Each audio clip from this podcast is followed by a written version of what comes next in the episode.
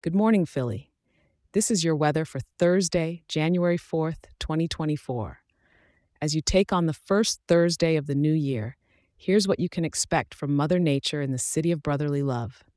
You're waking up to a bit of a nippy morning at around 38 degrees, so you might want to grab your favorite cozy sweater before stepping out. As the sun climbs, we'll be hitting a high of about 43 degrees. That's not exactly toasty, but it's not too shabby for January, right?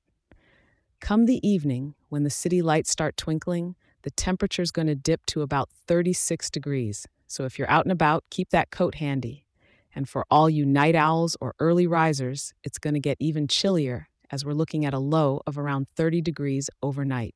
Yes, that's below freezing, so it might be a good night to enjoy that hot cocoa you've been craving. Now, the skies will be partly cloudy today with cloud coverage at about 49%. So you'll get a mix of sun and clouds, a little something for everyone. The wind's coming in from the northwest at 14 miles per hour, with gusts reaching up to 28 miles per hour.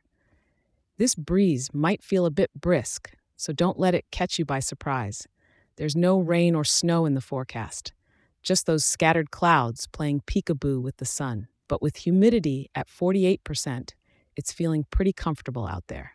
So whether you're commuting to work, running errands, or just taking a stroll through Rittenhouse Square, it's a decent day to be out. Just remember to bundle up and keep warm.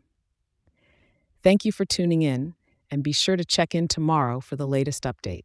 If you're enjoying this show, share it with a local and leave a five star review. It helps more people like you in our wonderful town to be informed and start their day right. Have a great one, and don't forget your scarf.